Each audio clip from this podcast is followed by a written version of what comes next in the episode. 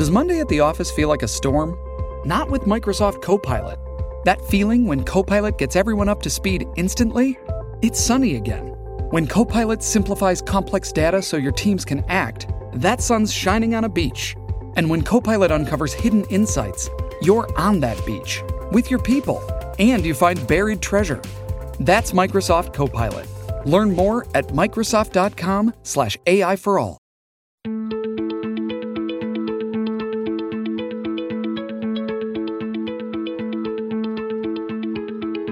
I'm Nil Zacharias, and you're listening to Eat for the Planet. On this show, we try to answer the question how can we eat in a way that nourishes us without starving the planet? The show features conversations with food industry leaders, health and sustainability experts, as well as entrepreneurs and creative minds who are redefining the future of food.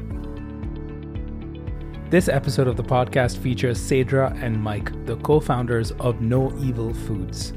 We kick off the conversation discussing the impact of COVID 19 on their business, and Sadrah and Mike go into detail about how they responded and adapted, as well as the lessons they learned through the experience. We tried our best to do what we could with the information that we had available, um, and we, we learned quick, quickly, not only you know from our employees, but from other businesses and from customers that um, you know we made some missteps and we're human. We own up to that. We righted them as quickly as we could. We also spend a good part of the conversation talking about No Evil Foods' bold social justice message and their perspective on recent events surrounding racial inequality, as well as the lack of diversity in the plant based food space.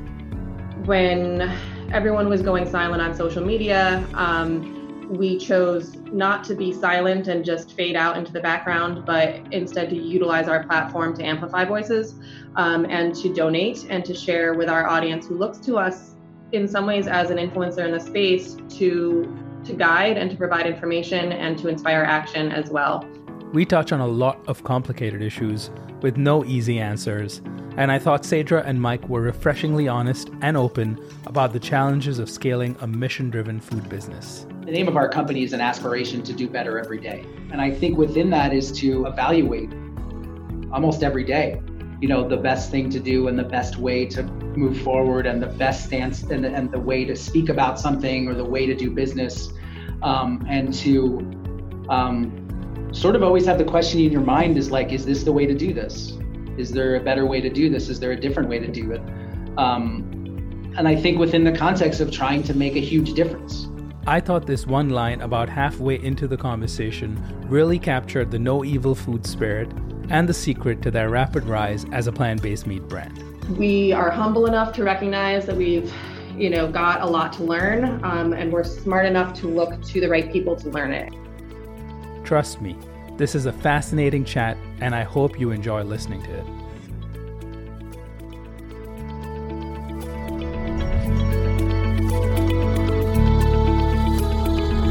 Sadrah and Mike from No Evil Foods, welcome back to the Eat for the Planet podcast. Great, thanks for having us. Thanks, Nil. So, uh, first question: How are you both doing? I know that's the most important question these days. We are healthy. We are healthy. We are good. We are busy as ever, but uh, but yeah, we're doing good. We've got so many potential topics to cover in this conversation. Um, let's start with you know a global pandemic because why not? Uh, I don't think this has happened before, at least not in my lifetime. Uh, I'm guessing not in yours either. So, if you look at what's happening in plant-based foods, on the surface, COVID nineteen has led to nothing but positives. Um, you know, you look at the data, sales of plant-based meat is on the rise. People are choosing healthier plant-based options. Plus, you add in the challenges that slaughterhouses and meat processing plants have faced uh, and have become hubs of uh, of coronavirus and the resulting sort of controversy surrounding all of that. For most companies in this space, it's been uh, a great time in, in, the sense that they've been able to uh, find new customers. They've seen nothing but increase in sales.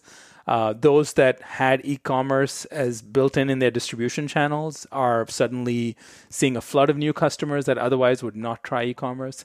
So all of it, it seems kind of positive on the surface, right? But yet, I'm sure as you peel the layers of this this onion, uh, it's there's this challenges that everyone is facing and are facing, and even the companies that are doing well in this time, because let's be clear, many aren't because they are cash strapped or they just haven't been built to deal with something like this. Um, how has it impacted No Evil Foods? Because you are not necessarily a new company, but you're relatively new. You only in the last few years moved into a new manufacturing facility. Um, yeah, give me a sense of how this hit you and what the first impact was like. Yeah, I mean the first impact was Expo West, right? I think yeah. it was for a lot of people in the and and companies in the natural food world. We were all packing our bags or already in Anaheim expecting to present and make connections and socialize and you know share our hard work and products with you know excited consumers and buyers and distributors. And it's like the the big show for the natural foods world. And then it got canceled. And that i think for for anyone in our business that is like a very defined marker of like the start of of all of this. Um we you know it was kind of happening but that was just like a really it was a a critical mass of like all right now there's like stuff's really going down. Things are really getting impacted and it, it got really real all of a sudden. Um, we already had our team out in anaheim when that happened so that was most of it. Um, so that started that was like our first opportunity to figure out oh crap now what? Mm-hmm. um, and we've done that a number of times since then but that was that was the first first way to you know i think one of the things that you hit on is that we're not a new company. In a lot of ways, we're still a startup. And I think that in some ways has really been to our benefit because what do startups do well? They reinvent and they change and they think fast on their feet and they're you know it's it's not it's something we do every day is that that thinking and that shifting and that re, reformulating plans so we what what might have seen as like a what might be seen as a big problem for a lot of people we saw as an opportunity in that all right we're in california. We've got thousands of pounds of food with us. It's not in line with our mission to just trash it. So what do we do? And we shifted focus right away and connected with a lot of organizations um, and animal advocacy groups groups in the LA area and we shifted and we donated that product to to communities there. And that was the start of of our giving um, pattern that we continued throughout COVID. And then as soon as we got back to North Carolina it shifted to how do we protect our team um, because we were deemed an essential food business and you know we we understood that we would be continuing to operate. And so we shifted on how do we how do we do this now? And how do we do it better and differently than we were doing it before yeah, yeah, and I, I think to to your point, um, while the the kind of umbrella story around plant based has been like uh, just sort of this strange upside to what is a very challenging situation around a pandemic for for for a lot of people. I think also within that umbrella, there is challenge for challenge for everybody. There are things to be grateful for. Um, you know, we, although we're still a small company, having established uh, or opened up a lot of new stores in the last year, year and a half, gave us, um, you know, kind of a really great place to be in terms of uh, retailers that were already there, that we were already on the shelves in, versus another company that maybe was about to launch somewhere or was gearing up to a launch. And they as you kind of pointed to you know might be strapped for cash might not have sort of the sales opportunity there uh, we were in an okay place uh, in that respect. We had kind of a foundation, um, but uh, but yeah, there's um, um, definitely a huge uh, challenge in the sort of focusing on our facility and our team, and and kind of figuring out something that nobody had a plan for, nobody had ground rules for, nobody had structure for. I mean, we've got um, you know we've got a uh, a team that's diverse in age but nobody's nobody's seen a pandemic since 1918. So we don't have anybody that diverse in age. Um, so we really had to invent a playbook and look for resources. And again, I think that does point to something that we've had to do all along is figure out how to do something we didn't know how to do. Um, so in the one sense, it's maybe the biggest challenge that we faced as a company or as people.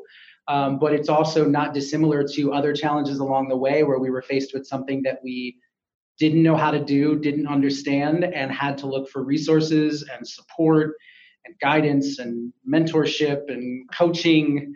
Um, and and we you know we made mistakes along the way we had to figure out what would work and what didn't work and not everything worked perfectly um, but i think you know we've gotten to a place now where we've established um, a tremendous amount of systems and processes, uh, you know, sanitation, uh, employee screening. Um, yeah. So what it looks like now when you come into the facility is we've got this whole like roundabout screening situation going on where you come in and we have like a no contact screening for um, our employees at the curbside, and you know we're asked questionnaires and we get a no contact temperature reading and um, gosh, so many things have been put into place. We've mm-hmm. changed our workflow of how people enter the building, um, changed the way that our our shifts because we run three shifts a day here. The the way that the shifts come into and out of the building to minimize contact. Um,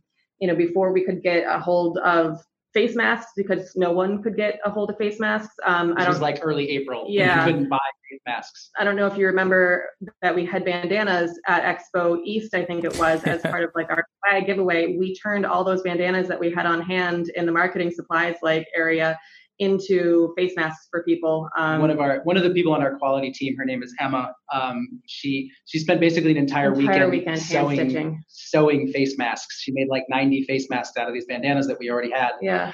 Um, and eventually we were able to buy, you know, get a hold of more and and whatnot, so we could continue to provide them for the team. But you know, that was just one of those moments. You know, round the clock sanitation. We have a person on each shift now that just they spend the entire shift going through the facility, sanitizing surfaces, doorknobs, you know, doorknobs, break room tables, counters, railings, whatever, whatever's common use, common touch, lockers, um, and they just do that in rounds. Yeah. Um, and so we've had to build uh, this kind of whole system on top of our existing business for COVID. Um, we have a response team that meets every single day. We've been meeting five days a week since since mid March, basically uh, just trying to stay on top of this. And it's evolved differently, obviously, in different regions. You know, North Carolina, mm-hmm. um, when we first started dealing with this, I think we had one case in, mm-hmm. in the entire county, and it was somebody that had been here and already left um, back in March. And yeah, so, so we're really fortunate that we're not operating under the conditions that some other companies are operating under. Uh, if but we also on somewhere else on a different timeline too, yeah. just in terms of how the pandemic has progressed regionally yeah. across the country. I mean, it's been a challenge.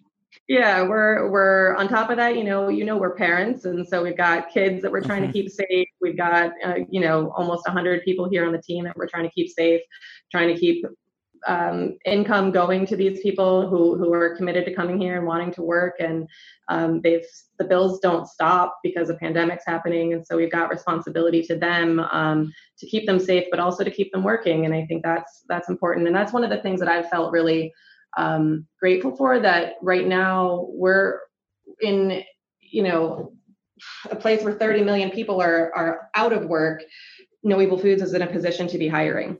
And i mm. think that that's that's really amazing and i think that that that makes me feel personally very proud that i can offer that to our community right now mm-hmm. um, that so many people are struggling and not that we're not struggling and we don't have our challenges but but we've been really fortunate um, to be able to continue to grow our team throughout this yeah. um, and, and throughout this increased demand if you look back what you know resources or help uh, or support did you get and what would have been helpful? Like, to what extent were your investors or your advisors or your board members or coalitions and trade associations you're part of, to what extent was there information sharing happening? Because it sounded like your challenges were probably unique in some sense, but also very similar to what many other companies were facing. So, what mm. kind of information sharing was going on, and how could that be done better? So that next time around, maybe not a pandemic, but something else, we mm-hmm. we at least have a bit of a playbook on who to contact and how to get help. Yeah, yeah, no, that's a really good question. And my first inclination was to start talking about the federal government, and I'm yeah. not going to try not to go that hard in that direction. Um, but I do think that there Some is leadership would have helped. It starts lot, from there, right? yeah, and I, I do think that the vacuum of leadership around this pandemic uh, could not be understated. Mm-hmm. Um, and I'm trying to be trying not to be super divisive, but I think that in a lot of there were there were definitely moments where I think as a small company, I felt like we were pretty much left to fend for ourselves and to f- kind of figure this out to the best of our ability without a lot of really strong guidance and support at the at, at certainly at the federal government level. Um, but um, not to say so much about local or local or state government because I think there was more there. But again, they were left in a bit of a vacuum too. Yeah, who were they um, looking to?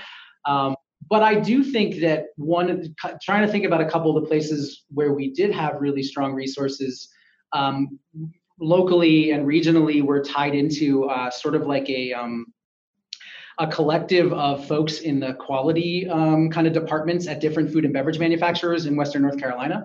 So our quality team is tied in with folks at New Belgium, Sierra Nevada, um, people like Buchi Kombucha, Roots Hummus. Um, and so there was some collaborative effort there where they were sharing best practices through email and things like that. Here's what we're doing in our facility. Here's what we're doing in our facility. And early on, that definitely uh, was a, something that helped us think about um, what we should do or even gauge like, are we doing the right thing? Are there things we should do that we aren't doing? Are we, you know, are we keeping up with what other companies have figured out so far? Um, that's definitely one place where we got a lot of value. Um, I'd say it's a real testament to our team, like that going back to that gritty DIY ethic. If they didn't, because the resources were scarce, I, I feel like if they didn't have that mentality and that like all hands on deck, gonna get it done sort of mindset, I don't know that we would have made it through it because there was so much scouring of the internet, checking, you know, things changed within the course of a day. We would check information from the CDC and the FDA and other, you know, regulatory agencies in the morning. By, you know, 5, 6 p.m., the guidance has changed. The number of symptoms has changed. The, you know, recommendations for masks versus no masks versus who the hell knows what had changed. And we needed to be so vigilant and on top of it. And then, work our our best to communicate that fully to everybody um, who people were were scared you know understandably so. No one knew what was going on. Um, and so I, I just i really can't emphasize enough how proud i am of the rallying that the team did to make mm-hmm. sure that like the information was was dug up from the depths of the internet or wherever else they could find it. And then it was like synthesized and translated and applied and put into processes and SOPs and like systems and really manipulated to something that was useful because the guidance in a lot of ways I feel like it wasn't there and it, it wasn't there in a very streamlined cohesive way and they really did have to sort of pull it out of thin air and they did a they did a damn good job. Yeah. And I, I I do think too, like one thing that we could learn from this, and and to some extent we did, and we knew the resources were there, but um, there's a very big difference between a company, plant based or not, that is co manufacturing mm-hmm. versus self manufacturing, mm-hmm. especially in a situation like this. It's a totally different um, uh, uh, kind of scenario. And so I think even from whether it's uh, something like Plant Based Food Association or some other connection around plant based companies or even natural products, food and beverage broadly, where you can kind of tap into the folks who are kind of in the same world that you are um, you know, Miyoko or Tofurky or someone like that who's also doing the same thing in terms of managing their own facility. Mm-hmm. And, and, and, that, that kind of connection point um, is significant during the pandemic. And also just, I think, for um, any other kind of startup support in the industry as newer companies come around, um, because it's just a very different thing to build your business when you're making the product yourself versus when you're using co-manufacturing as your main mode of doing that. And that's yeah. where something like the Plant-Based Food Association has offered a lot of kind of benefits to us because we're mm-hmm. all in that association. Anyone who's sort of a, a player in the plant-based industry is part of that, and they're in that association for explicitly that reason to help make connections and help each other out. And you know, the from Michele Simon at the executive director level to all the other positions throughout they're all about making those contacts and saying, you know what, you're dealing with this, you should talk to so and so. Let me make that connection. And and that's they've helped us on a number of fronts, just getting us um, in communication with the right people to to ask the right questions and um, kind of find the way find the path together. Yeah. And you know, of course, I and you mentioned the team a few times and I want to make sure I, I well, I don't want to spend too much time on this. I do want to make sure that we touch on this topic. I know you've gotten some um, press lately about uh, how you handled uh, the initial phases when uh, you made changes uh, in your workforce in response to the pandemic? Yeah. Um, you know, like I said, we we tried our best to do what we could with the information that we had available. Um, and we initially took an approach that might have been seen as a little unusual, um, but we've never really been too mainstream about things. We kind of do um, do what we think is right, and and we gave it a shot. And you know, we were looking to other companies and trying to figure out how they were approaching things, um, and you know, keeping in mind what what how other companies were approaching it. Um, and we, we learned quick, quickly, not only you know from our employees, but from other businesses and from customers that um, you know we made some missteps and we're human. We own up to that. We righted them as quickly as we could. Um, and I think that there we discovered that there were better ways to show our appreciation. Um, we immediately made changes in in light of that, and I think we're in a really good place now where we have a lot of understanding um, with our team. Yeah, yeah. I mean, I think that um, you know, it's it's an interesting.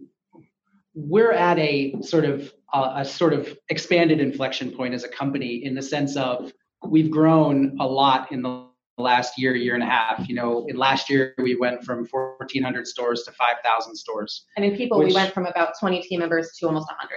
Which you know, it's a it's it's a big growth in team. Um, it's a big growth in stores, but it's also I mean, there are something like 40,000 grocery stores in the United States alone.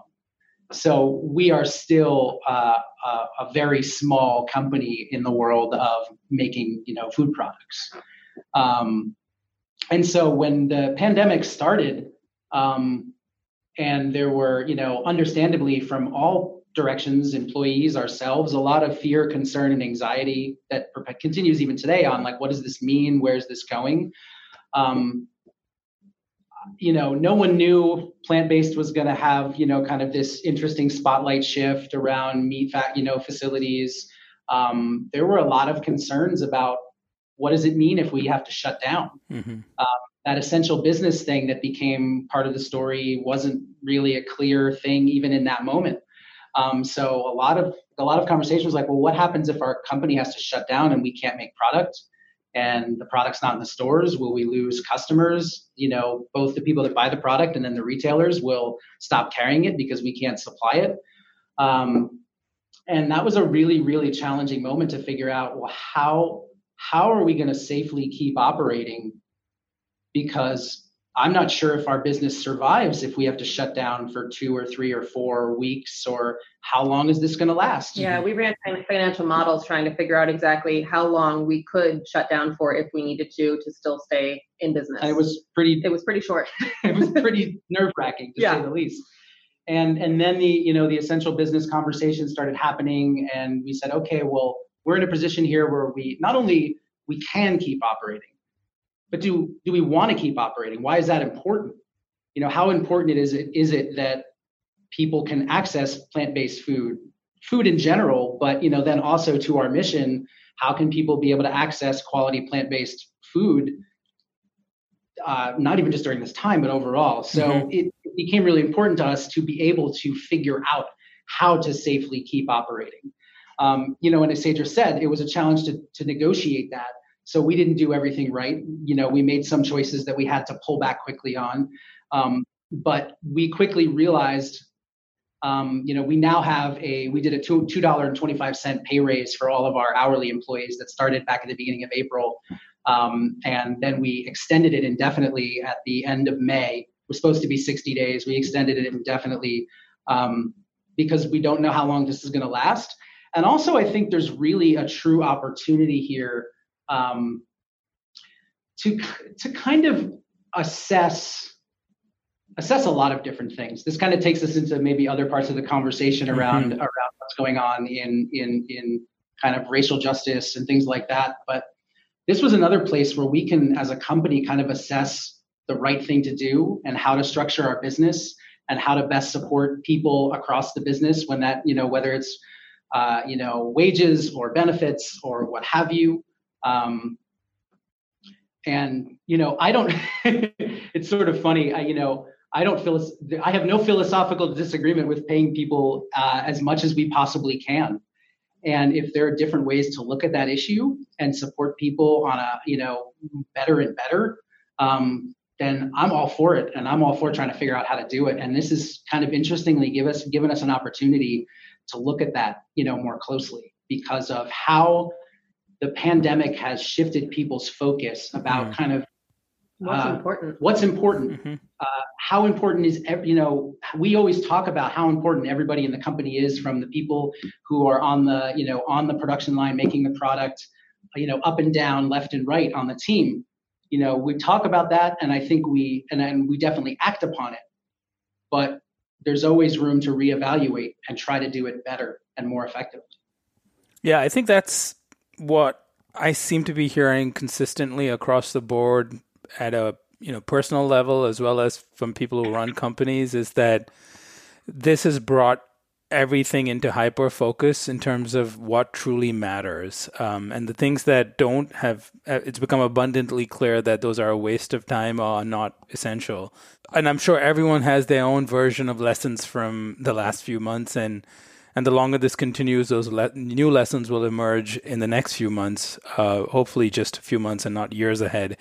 But, you know, from a standpoint of um, being sort of first time entrepreneurs, at least at this level, at this scale, your company at this interesting inflection point where you've finally crossed that initial you're this not this you're no longer the tiny company selling in a in the farmers market you've now got outside investors. You've you're you've taken control of your own manufacturing. You're giving jobs in the local economy, and your brand is getting more well known again. And you contextualize it. Yeah, maybe it's in five thousand stores, but has a long, long way to go. By no means are you a giant food company at this point. Yeah, I think it's important to remember. You know, we we're still a young company, and Mike and I are still we're young leaders you know we this is the first time that we've built something like this we're not seasoned entrepreneurs um, we're not serial entrepreneurs who build companies as part of our you know our lifestyle this is just something that we believe in and this is you know we build this company because we believe in its mission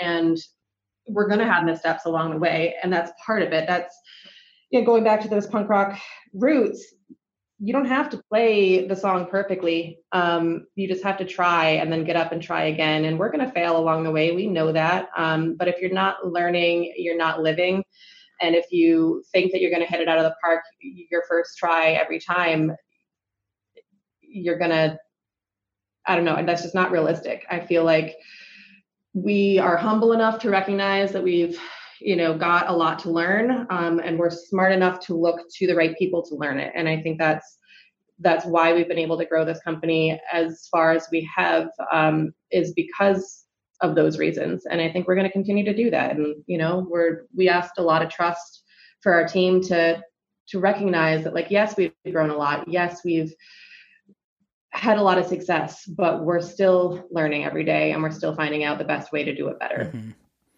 And looking forward, what do you I know it's tough to predict anything anymore because uh, things keep changing and new challenges seem to come about in this world.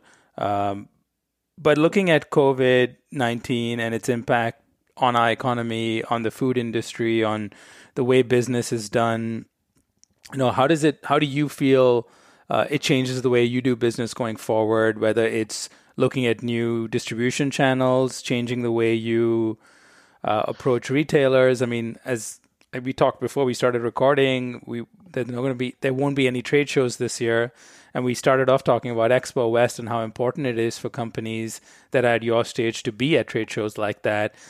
How do you go about doing what you're doing and grow your company, launch new products, keep hiring people, and build this brand uh, in this new world we're living in where you can't really gather in person in most places?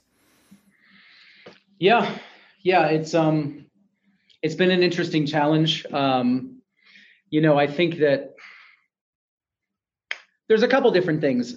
You know, I think that for one, you know, we've seen with uh, um, the challenges in the in the meat industry um, and how that has kind of shifted an even brighter spotlight on plant-based meats in particular. Um, you know, how that opportunity, although it's a you know somewhat a, sort of an i hate using the word opportunity mm-hmm. because it's such an unfortunate scenario to have an opportunity but i think that it's I think it's remiss to the mission not to be sort of be there and connect with those consumers when they're kind of turning their eyes to a new place in the store that they may not have put their attention before. And and so I think there's a lot that can be grown from that in the long term by getting people to kind of shift or open up their focus in this in this moment and and they're they're looking for a different option or they're turned on to the possibility of a different option. And if you can make that connection now you can really build something that that has like long lasting effects by getting those consumers interested in plant-based meats. Um, some of the other things about how sort of like the business is operated i think has just taken a different level of communication and vigilance whether that's um, communication with buyers uh, you know making twice as many phone calls instead of having in-person meetings. Um, things have changed so rapidly that you know staying on top of in the same way that we had to stay on top of guidance around keeping our facility safe. Um, you also just have to stay in close touch with buyers at, at retailers because they may slow down what they're doing and then four weeks later things start happening again and you need to be in close contact with them to respond to those changes in terms of you know are they looking at new products now when they weren't before um, those kind of things um, I think one of the other big things has been, uh, you know, that direct to consumer channel. Mm-hmm. And what does that mean? Um, what has the pandemic shown us that might have long lasting effects? Um, you know, being a frozen and refrigerated product, our, our options there are a little bit more maybe limited. Um, but we have seen a lot of excitement around um, kind of um, I guess you would call it like meal box or meal kit opportunities. Um, like our products are available with Imperfect Foods as one of their pantry items. Uh, and that's been a huge, um, like unexpected jump in in in sales there. So I think there's a lot of opportunity there. And I'm also interested to really see as as so many more consumers um, that maybe weren't ready for you know grocery home delivery or ordering online, things like that, that were kind of forced to take advantage of that option um, because of the pandemic, are going to continue to utilize that going forward.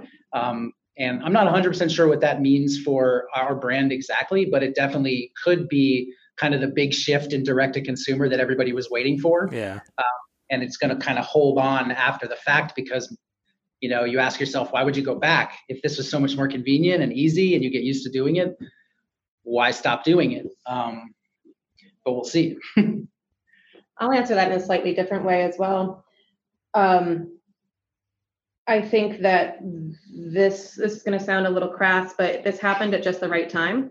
Um, and by this I mean the pandemic. Um, and I say that because you know the the increased awareness of the outcome of the COVID nineteen outbreaks in slaughterhouses. Um, it's the fact that it's causing you know an oversupply of meat and then these animals need to be culled unnecessarily because they're not actually being consumed at the end of that process um, that has caused people i hope and and in larger numbers to really question their choices more than ever before and the reason i say that the time is right now is because the plant-based community is particularly poised to be there for those consumers when they're looking for alternatives. This community of businesses and this increase and influx of new products and the um, the better tasting and better textured products that have been coming to market in recent years has that groundwork has all been laid sort of in the background and it's been brewing. Um, and we've sort of got this covert plant-based thing happening where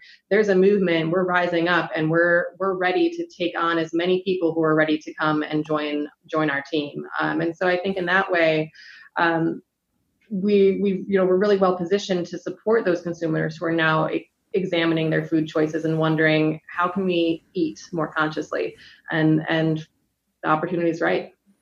That's true and it's kind of how we started the conversation right? It, it on the surface it maybe there's a net positive to all of this and it's going to take some swimming through mud to get to that point but um, i I yeah, I do think there is going to be some shifts in consumer behavior. There's going to be some shifts in even the way the food industry works and some of the inefficiencies in in connecting with buyers and the amount of money you have to spend to to go and put on a big show for them and sampling and maybe this is uh, again maybe the wrong word but there are a lot of opportunities to be found in this in the midst of all the struggle and the pain and the unfortunate challenges that many people are facing across the country yeah. and globally.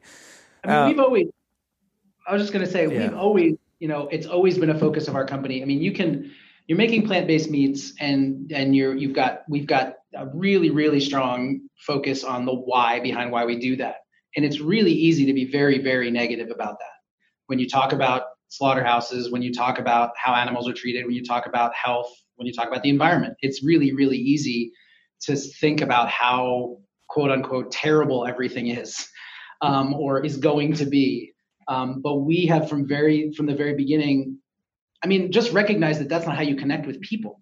And in the end, what we're doing is all about connecting with people around why to make this choice. So, you know, in a sense, we're always looking for the positive, and we always have been. How do we how do we talk about how this is positive? How do we help people to feel like they're making positive improvement? How do we encourage lives? people instead of shame them? Hmm. Yeah, and so this is just another place I think where we can say this is a a, a, pandemic is an obviously terrible, terrible thing, and a lot of people are hurting and will be hurting for a long time. But how can we find positive elements and then not just expose them, but do what we can as a company to, um,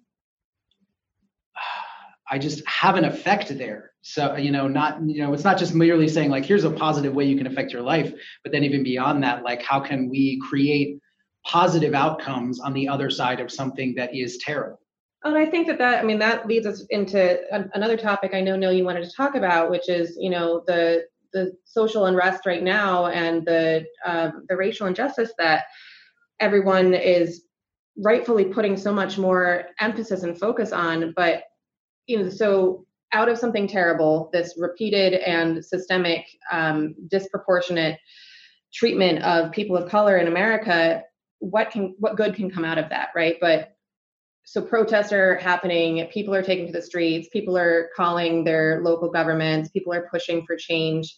And i think that it's important to kind of look beyond the protest or look beyond the effects of covid-19 and the unemployment um, to really talk about and evaluate and rebuild um, a system that functions um, and that whether that's the food system or whether that's you know our our police reform uh, systems that you know ultimately should be taking place, it's an opportunity to revisit all of that and reimagine the way that things could be or should be. I'm glad you brought that up. Of course, I do want to get your take on this for multiple reasons. One is because um, George Floyd's murder and the social unrest that has followed in the last month or so since all that happened, as much like COVID 19, has really forced people to maybe in a different way, but take a look at their lives and their behaviors and take a look at themselves in the mirror and ask themselves some tough questions about what their stance is on some of these issues. Um, and it's made businesses do that as well. And there's obviously a range of opinions on whether businesses should say something or whether they should not or whether they, they should try to you know support diversity but not speak beyond that uh, I don't think this is a political issue. So, and I think people who are making it a political issue are missing the point and are part of the problem, in my opinion. This is bringing into focus things that have systemically been a problem in this country for centuries. And it has just brought it all to the surface, perhaps because, as many people have pointed out, we have less distractions. We're all locked at, we're sitting at home, and we have suddenly, when you watch what has happened and you look back at the history of these injustices, you can't help but not only be angered, but be forced to do something and say something.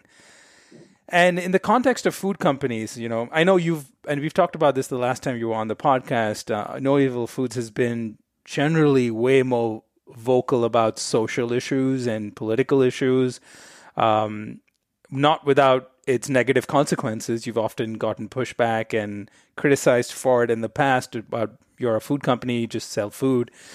Uh, but I think in this context, given the the nature of of inequality, uh, it does connect a lot to what's happening in the food system as well. And one of the reasons I wanted to bring this up as a, as an issue, and I've I'm gonna I've been asking people, and I'm going to continue asking leaders in the food industry, and particularly in the plant based food industry, this question is because we talk a lot about sustainability and we talk about feeding the world in 2050, and I talk a lot about that on this podcast as well. And yet, we can't ignore the fact that if you look at natural food industry overall, uh, and plant based is you can call it a subset of that industry. About seventy three percent of the consumers are predominantly all white. Uh, it it you know, and not only that, not only is the consumer base skew white because the products tend to be more expensive and mostly initially available on the coasts, um, and are not available in every retailer, and that's another challenge we need to overcome when you look at the companies and their leadership, whether it's their boards or senior leadership, there's a, or even their teams, there tend to be a lack of diversity. So there's multiple layers to this problem. One is a systemic issue about food access and distribution, and no one company can solve all those problems. So I'm by no means am I saying no evil or any other company should have a solution for that. But you've got to figure out where you fit into that bigger system you're part of. And then secondly, what do you what do you do besides taking a stance and saying something on social media? Uh, like, how do you live out those values in a way that seems like you're really, really authentically trying to solve these problems versus um, feel like you need to react because that's that, or you don't want to be looked upon as being tone deaf or uh, mm. or someone who doesn't care. I know that's not a real question, but it's. it's a lot now. you know, maybe I'll boil it down to one question, which is, you know, what is your role and what are you doing um, to to be on the right side of history on this? Mm-hmm. Well, I think veganism is undeniably linked to social justice, and this is no exception. I would echo what you said. This is not a political issue. This is a human issue, and we are very open about our our stance on that. Um, when everyone was going silent on social media. Um, we chose not to be silent and just fade out into the background, but instead to utilize our platform to amplify voices um, and to donate and to share with our audience who looks to us in some ways as an influencer in the space to to guide and to provide information and to inspire action as well. So we donated, um, but we also understand that like a series of social media posts and a you know a letter of um, declaration of your stance and um, all of those things aren't enough that um, this is going to be a long-term kind of commitment that individuals and companies and communities need to make and, and work through together. And so we've come together as a company. Uh, we're starting to do a lot of internal discussions about um, how we can take this on and tackle it. Um, we've already done some trainings um, on on these issues with um, like 14, 15 members of our our team um, that attended trainings. We are putting together a um, an internal kind of action team to start to assess some of these um, issues and figure out ways that we can do things better. And um, we're committing to an equity audit as well for our company to help highlight, you know, what, what areas are we strong, what are we doing good, um, and then what areas can we can we improve on, and how do we do this better? How do we level the playing field? How do we right the wrongs? Um, how do we undo the systemic damage that's been done? Um, some of the things one of the things that I think that we've done for, as a company for, for some time is working with um, uh, team members who were formerly incarcerated. And we work with a community organization that um, helps make referrals of um, qualified candidates who've been in the justice system. And, you know, one in three Americans have been in the justice system. And if you're asking certain questions on in your application process, you're automatically um, setting aside potential candidates based on um, what could be in some cases a really minor record um, and that's a really big systemic problem that we have a small opportunity to to right. Um, and so we're we're committed to doing that. We've been working with that organization for about a year and a half now. Yeah. Um, yeah. So yeah, we don't we don't do in addition to working with that organization, we don't do background checks on on any you know, new hire. So that that opens up opportunity for folks who may have previously been in the justice system, regardless of that program or not, too, which is um, might seem like a small thing, but again, it can it can allow for us to offer opportunities to a more diverse um, group of people. Um, I, you know, I think for for me and for for I think for No Evil Foods, it's again a moment of reckoning to say we stand we stand behind um, the voice that we've put out there on social media. Those are things we truly believe. Um, we can you know make donations to organizations, which is important and valuable um, you know but then also acknowledge you know we have work to do ourselves. How can we refocus you know our efforts in the right directions in the right ways as a company to make uh, a bigger impact both internally and then externally? Um, and so i think it's along the same lines as as as as the conversation has been about not just being you know sort of not a racist but to actually be actively anti-racist. And i think as a company that's the way that we're approaching this is how do we be you know we've always approached these things is like how do we be more active? How do we do something instead of just say something or just sell something?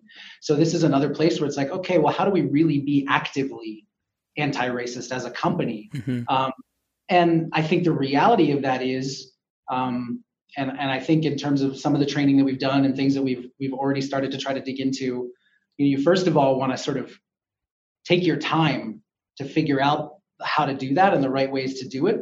Um, the, the, impulse is to be reactive, like you said, and yeah. just you know, like you're drinking through a fire hose and you just want to do all the things right away because you want to do something. You do something. That's not always helpful, right? Um, and so, and also, you know, acknowledging our place in the in the country, in the world, in terms of what we can affect and and maybe what we can't. Uh, you know, for the size of company that we are.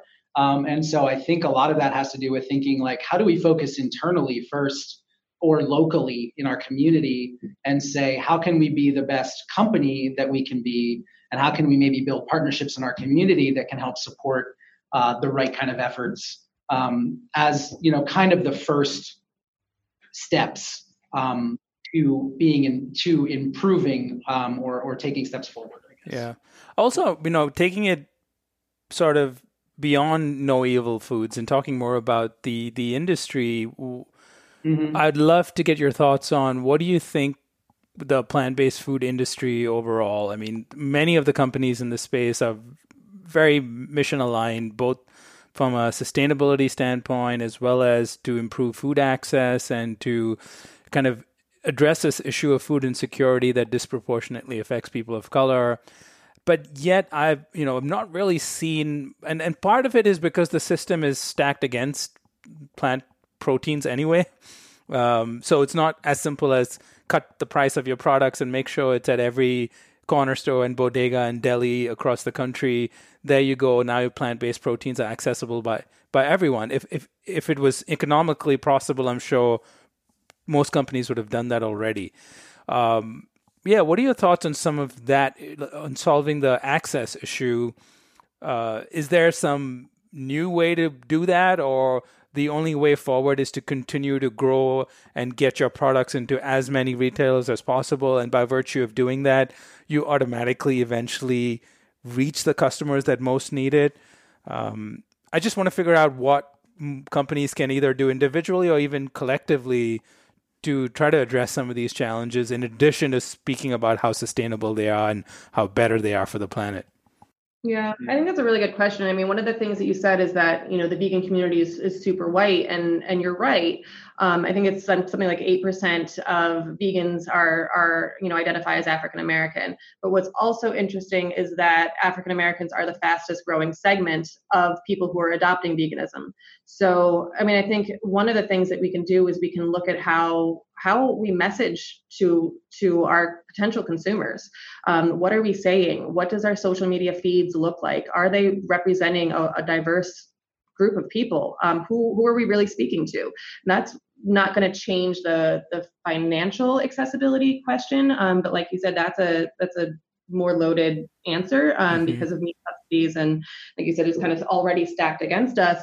Um, so, you know, what can we do? How can we think about who we partner with when we are doing our social media partnerships? Um, what bloggers are we communicating with? Um, how does just the look of our feed? Are we, you know, if we're showing people on our feed um, with our food, are they only white people, or are we trying to be more more diverse because that's more reflective of the world that we're living in and bringing equal um, emphasis to the value that that all kinds of people bring to the food community. Um, what types of recipes do we share? Um, and just really thinking about that a little more critically, I think is mm-hmm. is one way that we can open up that world to an audience that maybe hasn't is receptive to it, but is feeling excluded from it.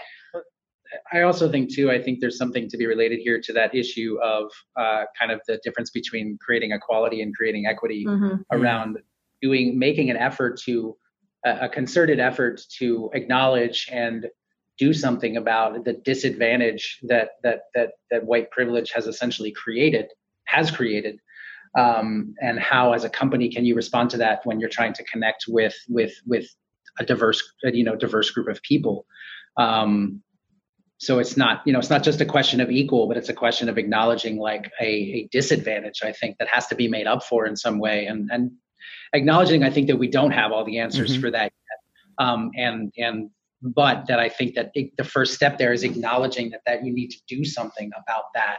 Um, and I also think too, I mean, you know, price is you can't leave price out of it yeah. um, because it's definitely part of the equation. Uh, you know, I think for us, part of that is is running a good business. You know, if we are more efficient, if we are less wasteful, if we are, um, you know, if our if our as a as a manufacturer, if our processes are better, um, you know, we can start to apply those efficiencies to the price of the product for consumers. We can also apply it internally to support our team, and and that can be that can be part of this conversation. Kind of both sides of that are part of this conversation in terms of creating equity.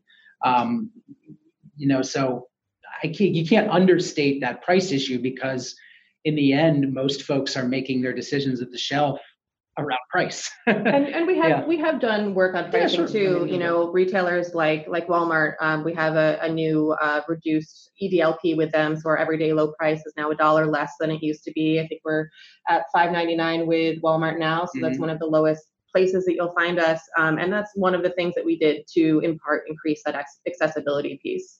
Um, we know that most people in America, ourselves included, live closer to a Walmart than they do to a Whole Foods or another natural um, grocery retailer. And so the fact that we can show up on the shelf there at a everyday low price of five five ninety nine really does a lot to improve our our access.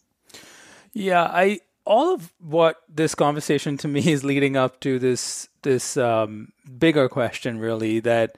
Uh, I think you're a very unique company, even if you had to survey the plant based food industry. You guys have always done things differently, even within the space that is considered to be different from the rest of the industry. Um, and sometimes, and I guess in some ways, you can look at some of the recent challenges you've had as being just a result of it's always I don't want to use the word fun, but I think some people take pleasure in watching things that stand for something uh, appear to not stand for it. I mean, it's it's enjoyable almost for some people to watch that happen.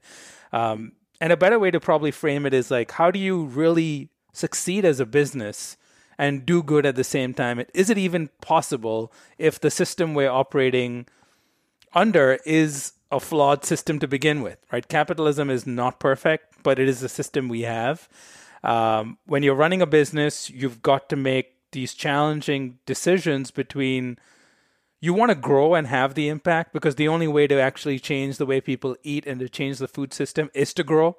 But then you don't want to grow at the cost of your employees and at the cost of the environment, at the cost of uh, the things that you value the most. So there's this constant push and pull of values and mission with, at the end, you have to sell stuff and you've got to make money so you can pay people a, the, uh, the, a fair wage. So it is, a, it's very complicated. It's, it's it goes beyond just having, you know, a, a, making statements on Instagram or having a, brand with a, very big mission statement.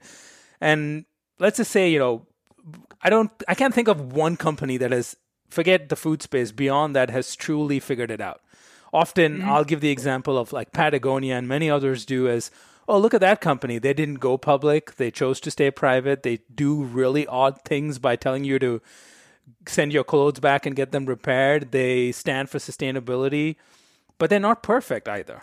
Let's mm-hmm. be clear. I'm very inspired by their story and i think they often are used as a model of how to be conscious as a capitalist. Um, but at the same time they they do a lot of the same things and i'm sure you can find press out there about them doing a lot of the same tricks that you use to sell products while they claim to stand for a lot of things and by no means is this designed to be a criticism of any company especially not patagonia but it's really i'm giving that example to illustrate this challenge of how do you do the right thing and be not evil uh, yet work within a system that perhaps is inherently evil.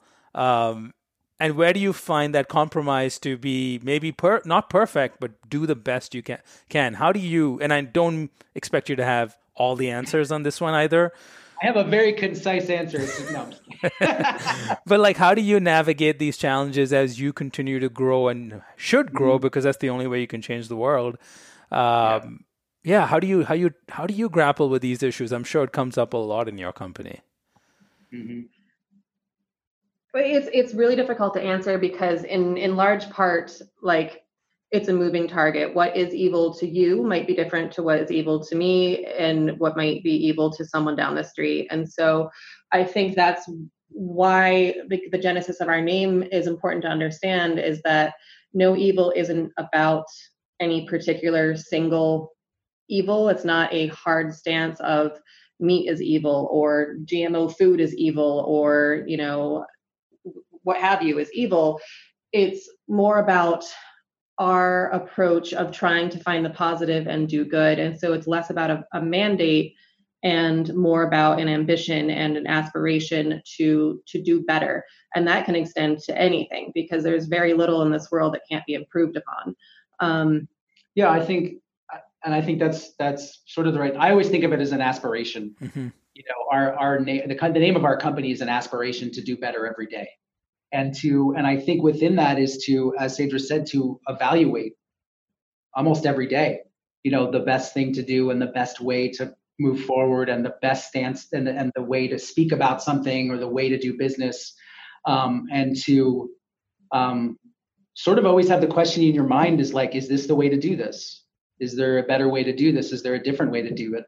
Um, and i think within the context of trying to make a huge difference you know for all the excitement around plant-based and plant-based meats in the last several years, um, you know, for us, plant-based meats is still this tiny, tiny little one percent of protein or meat in the in the United States right now. It's it's a tiny little thing. There's so much that we need to do uh, to make you know a significant impact on the way people eat. Um, that we think really hard about the best way to move forward when we really feel like there's so much to be accomplished by reaching so many more people with the message around why to make this food choice and how that is truly like such a such a revolutionary thing really because the system is still so much geared towards eating you know eating animal protein. Um, and so I'm almost losing the genesis of the question, I think. Yeah, I mean, but, I guess can you tackle that challenge without falling without falling into the trap of being the same as those companies that created the problem in the first place? Mm-hmm. Can you truly not only shift protein consumption to plants and by virtue of doing that make the world yep. a better place, but can you use different tactics and be better in your process to achieve those end goals. Because one way of doing it is just growth at all costs. We don't care how it's done. Run your company however it needs to be done. Be as ruthless as possible with your partnerships, with your employees, with everyone, because at the end of the day, people will consume plants, and that's what's most important. Or can you actually, you know, build a, a, a culture, a, a business strategy, partnerships that are that live out these values that you hold or is it impossible is, is i guess no, the no, genesis I, of my question yeah absolutely i think it's i mean i think it's essential um, to look at it. Uh, I don't know if both ways is the right way of putting it, but to look at both, um, you know, what you're trying to achieve and what you're trying to build as a community. You know, like we think of No Evil Foods as a community within a part of our, you know, the community where we are, and I think, um, you know, we're always trying to build um, the best company while also trying to sort of mm-hmm. accomplish being a part of this bigger goal.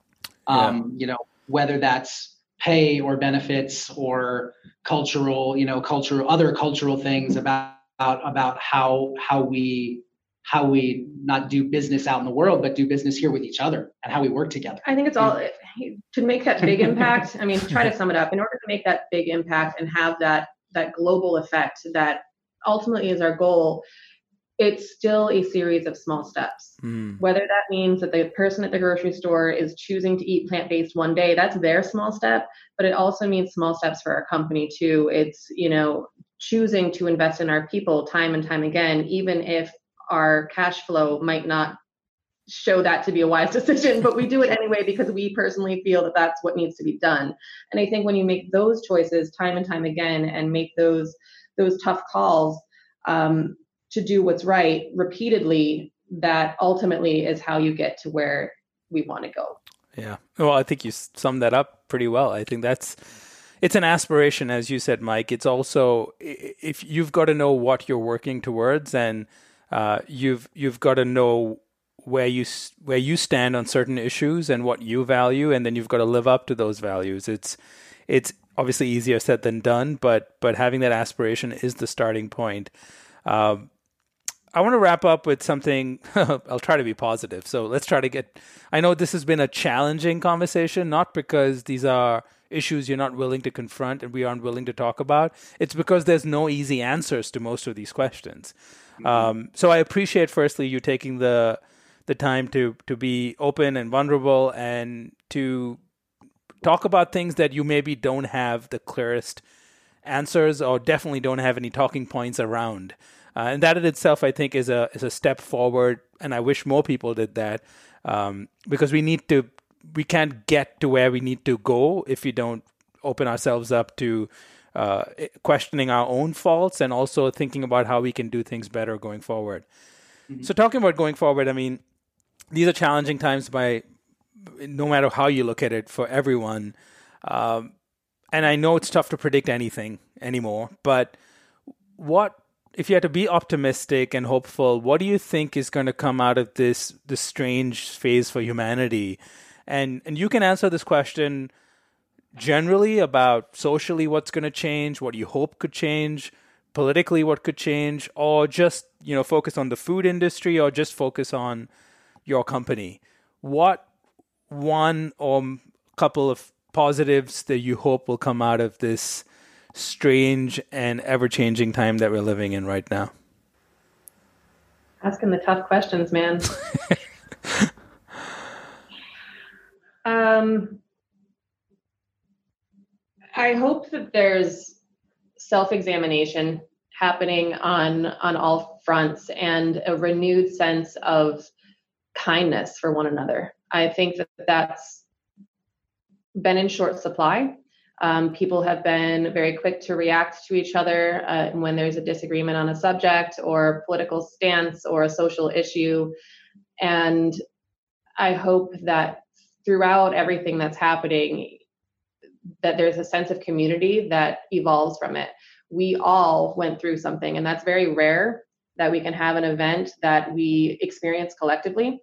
Um, and that impacts us not all equally because there's you know it has disproportionately impacted certain populations. Um, but we've all, it's touched each and every one of us. No one has been spared from this, and it's very rare to have that sort of experience. And so I, I hope that throughout that, we have a renewed sense of togetherness. Um, I, I, feel like a very hippie saying this right now, but a, more unity and more um, togetherness and kindness for one another. I think that that would be a really positive, um, and and much needed outcome and please go vote.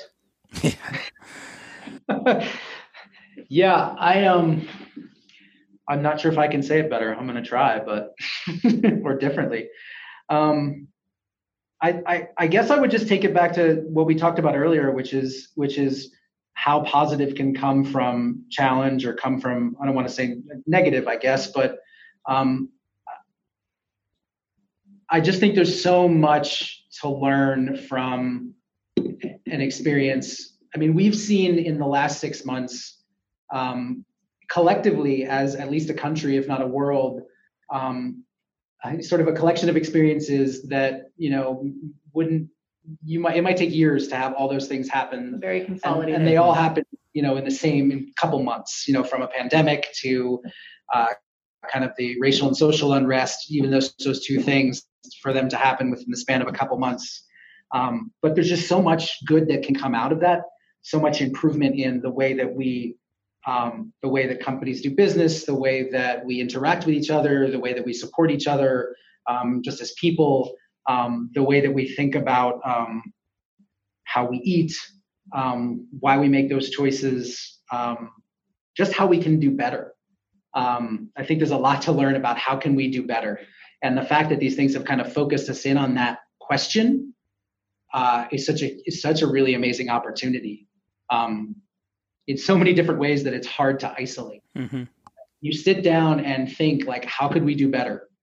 There's so many different things you could be thinking about, and so many positives that could come out of that. That it, you know, it can. If you think about that, I think it can leave you encouraged for the future on the other side of these things, and or you know, just kind of moving through them and learning from them. That like, how can we do better? Is such a great question to be asking yourself, uh, you know, every day and and it, it ties me back to i'll bring it just back to no evil foods because that was the aspiration. It was how can we how can we do better? Um, and we try to ask ourselves that you know and sometimes in an unconventional way um, depending on what it is but we always try to ask ourselves that about everything is like how can we do this better? Um, yeah Sadrah and Mike, thank you. It's uh, all as always. It's been a pleasure chatting with both of you. For sure. Thank you. Thank always you. nice to talk to you. Yeah.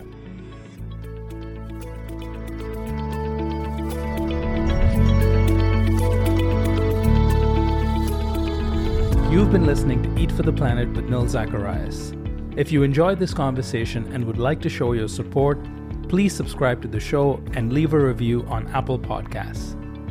To learn more about how Eat for the Planet can help your brand or organization develop the right strategy, implement scalable operations, and grow responsibly, visit EFTP.co. That's EFTP.co.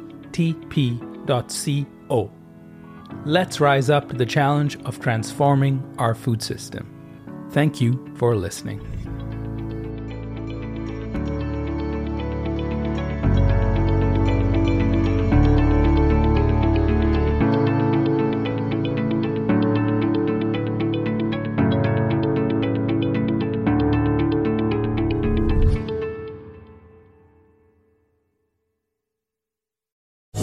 Lucky Land slots, you can get lucky just about anywhere.